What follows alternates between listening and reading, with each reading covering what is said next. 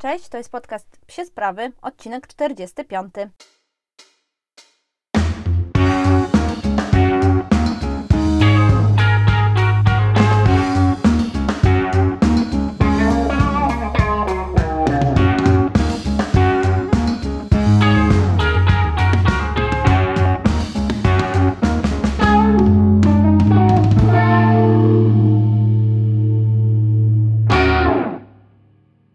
Witam Was serdecznie po bardzo długiej przerwie. Tak jak zresztą mówiłam w poprzednim odcinku, byliśmy na dłuższym urlopie, e, trzytygodniowym, ale od podcastu tak naprawdę to była jeszcze dłuższa przerwa. Mam nadzieję, że wszyscy, którzy y, chcieli, zdążyli nadrobić poprzednie odcinki. Mam nadzieję, że ci, którzy byli na bieżąco, czekają na nowe, y, bo właśnie dzisiaj zebrałam się do nagrywania i mam nadzieję, że przygotuję dla Was materiał, który rzeczywiście będzie czymś nowym, czymś na co czekacie. Wiem, że kilka osób już o to pytało, więc dzisiaj zajmiemy się spacerem dekompresyjnym. A co poza tym u nas słychać? No, oczywiście, tak jak mówiłam, urlop. E, czekamy też na powrót e, treningów flyballowych, szukamy nowego miejsca do tych treningów, bo poprzednie troszkę nam się wysypało, więc jeszcze chwilę może to zająć. Będę Wam dawała znać, jak ruszymy. A jeśli chodzi o treningi zimowe, to taką bardzo ważną częścią tych treningów jest przygotowanie fizyczne, które ja jakby propaguję i którym zajmuję się, jeśli chodzi o te plany treningowe, dodatkowe plany treningowe. Zima jest to czas na przygotowanie fizyczne do tych obciążeń sezonu. Ja te, przez tę zimę mam zamiar właśnie moim pieskom przygotować nowe plany treningowe, dla każdego oddzielny pod aktywności, jakie planuję im w przyszłym roku. No i takie plany treningowe, zimowe pojawią się też w tym podcaście. Będziecie mogli razem ze mną przejść przez to, jakie ułożyłam, więc e, przygotuję Wam e, taki odcinek właśnie o nich i będziecie mogli też zadawać pytania dotyczące planów treningowych Waszych psów. Poza tym ten czas zimowy wykorzystuję na przygotowanie dwóch nowych y, publikacji. Na razie mam takie dwa tematy i myślę, że w przyszłym tygodniu wrzucę na stories ankietę, który temat przygotować wcześniej. Y, oba gdzieś tam prowadzę równolegle, żeby mi się nie znudziły i żeby po prostu mieć cały czas do nich energię i zobaczymy, jak to pójdzie, jak Wam się też spodobają te tematy. Tematy są nie tylko sportowe, są przygotowane głównie pod psich sportowców, ale sprawdzą się także wszystkim pieskom totalnie kanapowym fafikom. Myślę, że będą y, bardzo fajne, myślę, że będą y, takie no, bardzo specyficzne, ale na pewno bardzo wielu psich opiekunów i psów z nich skorzysta. Przechodząc już płynnie do tematu dzisiejszego odcinka, spacer dekompresyjny. Pewnie jeśli obserwujecie mnie na Instagram Stories, to widzicie, że ja bardzo często o tych spacerach dekompresyjnych mówię. Są one ważną częścią naszego planu treningowego, naszego takiego harmonogramu tygodniowego. I teraz po powrocie z urlopu też już jakby powoli wdrażam moje psy z powrotem w ten tryb, w którym zawsze w weekend ten spacer dekompresyjny się pojawia.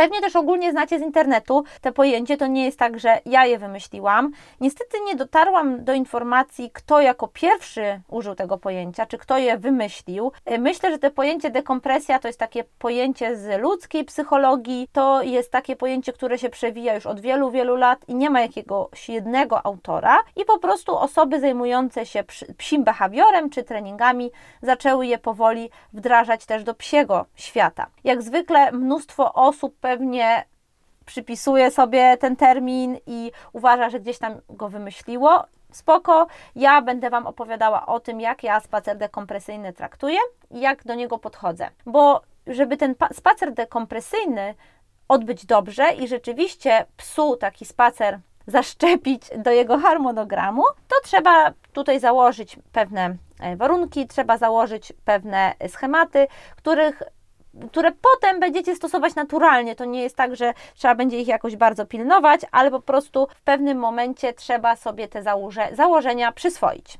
Co oznacza dla mnie spacer dekompresyjny? Spacer dekompresyjny to spacer bez napięć. To jest taki spacer, w którym i pies, i wy możecie się wyluzować. I teraz, dlaczego to jest tak bardzo potrzebne i jakim psom jest to tak bardzo potrzebne? Uważam, że to jest potrzebne wszystkim psom, y, takim, które są totalnie niereaktywne, spokojne, wyluzowane i tak dalej. On się po prostu przyda jak wszystko inne. Natomiast w terapii pracy z psami mm, ogólnie, można powiedzieć, reaktywnymi, z psami, które mają jakieś problemy z emocjami, z zachowaniem, taki trening, taki spacer, przepraszam, jest niezwykle ważnym elementem, w którym ich głowa ma wreszcie odpoczynek i ich emocje mają wreszcie nie ujście, tylko takie miejsce, w którym nie muszą być na tym najwyższym poziomie. Wydaje mi się, że spacer dekompresyjny jest też niezwykle ważnym schematem, który warto wprowadzić dla psów, które na co dzień żyją w mieście, żyją w bardzo takim chaotycznym środowisku, pełnym różnych bodźców, bo na tym spaceru, spacerze e, spacerze dekompresyjnym wszystkie te bodźce mają być dość zniwelowane. I zaraz będę Wam o tym opowiadać. Zacznijmy od tego, jakie czemu ten spacer ma służyć, jakie są przede wszystkim zadania, które stawiamy przed tym spacerem. Więc tak jak powiedziałam, jest to spuszczenie z emocji, które psy gromadzą w sobie, na przykład żyjąc w mieście. Nawet psy, które świetnie sobie radzą z dźwiękami, z ludźmi, z, ze wszystkim dookoła, to gdzieś tam te emocje się w nich kumulują i gdzieś tam one muszą potem znaleźć ujście, znaleźć miejsce, gdzie mogą się zdekompresować. Po drugie, jest to taki, taki spacer, który ma służyć bardzo swobodnej eksploracji. Oczywiście, w zależności od tego, zaraz będę o tym mówiła, jakie wasz pies ma przywołanie i jak bardzo to środowisko go gdzieś interesuje, to ten spacer może się odbywać na lince lub totalnie na wolno, można tak powiedzieć. Natomiast powinien on być takim, takim spacerem, na którym pies nie jest krępowany w żaden sposób. Ma on chociaż momenty takiej eksploracji, w której sam decyduje, gdzie idzie, jak idzie, kiedy i tak dalej. Po trzecie, jest to też także takie rozluźnienie e, fizyczności dla psa i możliwość tego swobodnego wybiegania w kontrolowanych warunkach psy kumulują też te wszystkie napięcia, emocje w swoich mięśniach. I to mówiłam kilkukrotnie o, przy zaletach masażu, że te emocje wtedy ten masaż rozpuszcza, można tak powiedzieć, ale warto też psu i to każdemu psu, o ile jego stan fizyczny oczywiście na to pozwala, zapewnić taką możliwość wybiegania się ale to nie jest taka możliwość wybiegania się, wiecie, przysłowiowa z, fo, z forów mm, psich, gdzie mówimy, że pies ma się wybiegać z innymi, tylko jest taka możliwość po prostu swobodnego rozluźnienia się, swobodnego korzystania z jakiejś tam przestrzeni w fizyczny sposób. Nie sposób przy spacerze dekompresyjnym nie powiedzieć o benefitach, jakie spacer ten ma dla człowieka. I ja muszę Wam powiedzieć, że sama ten spacer dekompresyjny traktuję jako mechanizm dekompresji mnie i moich myśli. Y, ja mieszkam w centrum miasta, w miejscu, gdzie jest bardzo dużo psów i te nasze spacery codzienne to nie są spacery bezstresowe, to nie są jakieś tam luźne, fajne, miłe spacerki, tylko często musimy się mijać z psami, mijać z ludźmi, musimy rzeczywiście bardzo uważać na to, w jakim środowisku przebywamy, więc we mnie te emocje też się kumulują. Więc ja traktuję ten co weekendowy spacer dekompresyjny jako taki spacer, w którym ja też mam opcję swobodnie pooddychać, zrelaksować się, pokorzystać z kontaktu z naturą, którego mi bardzo, bardzo brakuje na co dzień. No dobrze, to pytacie w takim razie, jakie, jak ten spacer dekompresyjny ma wyglądać, kiedy, w jakich warunkach i tak dalej. Przejdźmy teraz do tego. Jednym z bardzo, bardzo ważnych warunków spaceru dekompresyjnego jest brak wymagań poza takimi jakby kluczowymi dla bezpieczeństwa psa, czyli przywołaniem i brak też treningu na tym spacerze. To jest taki spacer, który od początku ma być dla psa totalnie swobodną eksploracją nie chcę jakby, żebyście pomyśleli, że na tym spacerze pies ma już totalnie, zupełnie nieograniczoną wolność, no bo wiadomo, że jego wolność ograniczona jest gdzieś tam dobrem i zdrowiem swoim i innych istot żywych. Czyli na przykład, jeśli udajecie się w miejsce leśne i wasz pies goni inne zwierzęta, potrafi na nie gdzieś tam polować, no to musicie znaleźć takie miejsce, gdzie rzeczywiście te ryzyko jest najmniejsze, plus myślę, że warto wtedy psa trzymać na bardzo, bardzo długiej lince, bo nawet jeśli on zacznie uciekać, no to wtedy możecie go spokojnie gdzieś tam przytrzymać. No i dlatego mówiłam o tym przywołaniu, no bo przywołanie jest tutaj kluczowe i to jest jedyna komenda, którą pies ma wtedy obowiązek wykonywać jakby w ramach po prostu współpracy z Wami.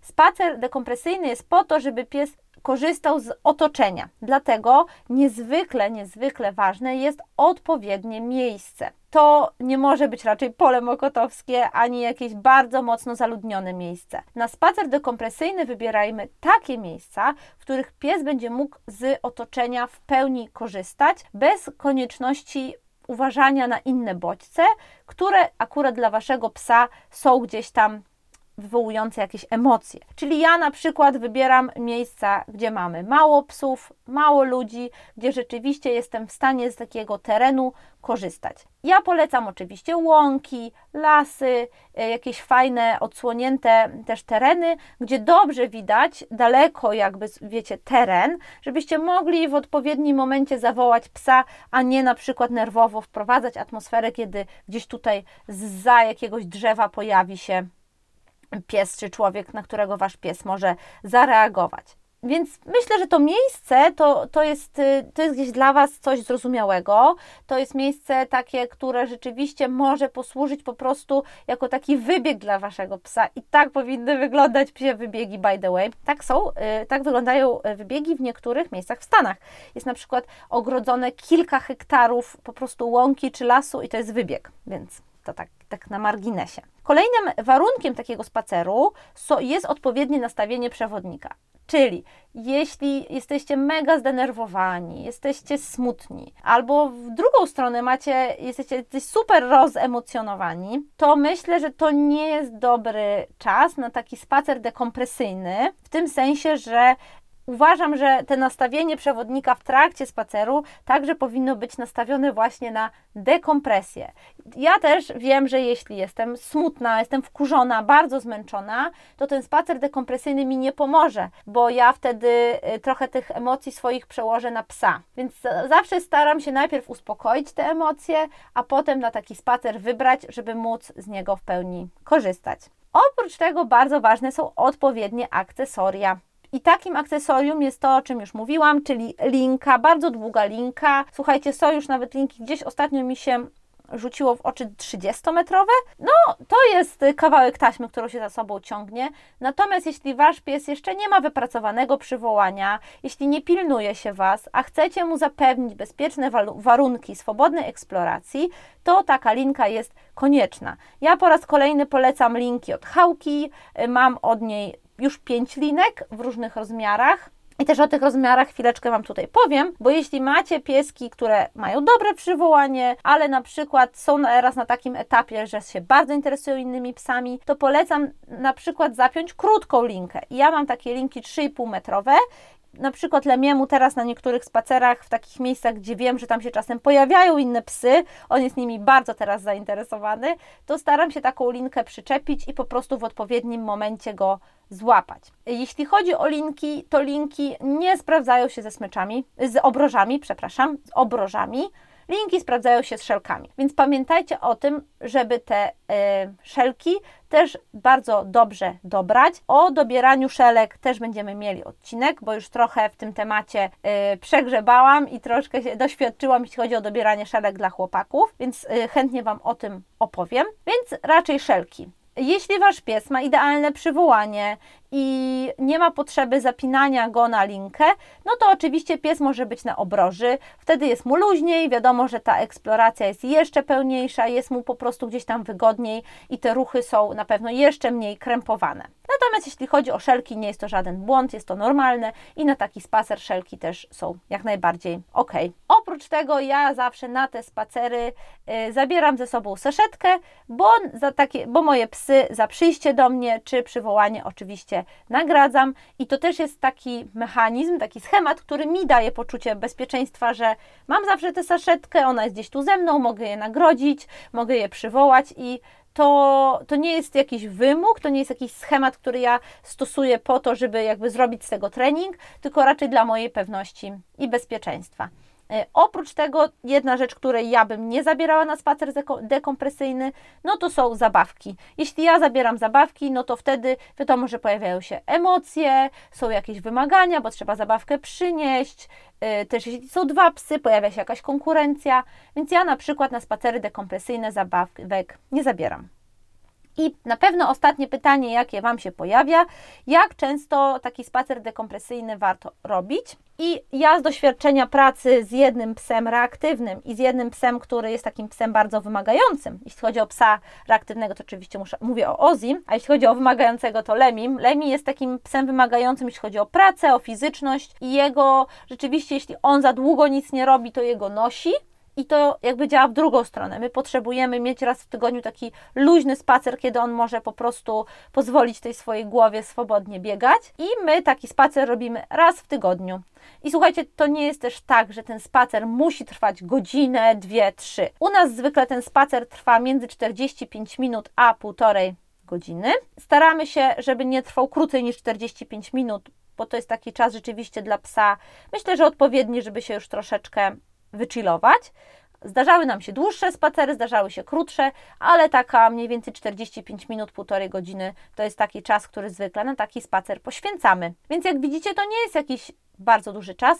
Na pewno ten dojazd, y, to w naszym wypadku jest trochę jakieś tam y, ryzyko i y, wyzwanie, bo zwykle jedziemy 40-50 minut w miejsce, w którym chodzimy, no ale zdarza się też krócej. Natomiast ten raz w tygodniu to jest taki, taki czas, kiedy rzeczywiście psu powinno spokojnie wystarczyć na y, ogarnięcie swojej głowy, na takie wychillowanie, na y, gdzieś tam spokojne załatwienie wszystkich potrzeb, czyli węszenia, gonienia, niuchania, kopania i wszystkich innych, które chciałby na co dzień pewnie realizować, ale w tych naszych codziennych warunkach nie zawsze się to udaje. No dobrze, wydaje mi się, że to wszystko, jeśli chodzi o spacer dekompresyjny. Jeśli macie jakieś pytania, no to oczywiście dawajcie znać. Ja postaram się wrzucić też tablicę na Instagram Stories y, i zapisać je oczywiście w zapisanych storiesach, żeby tę wiedzę gdzieś tam co do spaceru dekompresyjnego usystematyzować. No i obserwujcie nas, bo na przykład jutro wybieramy się na taki spacer dekompresyjny,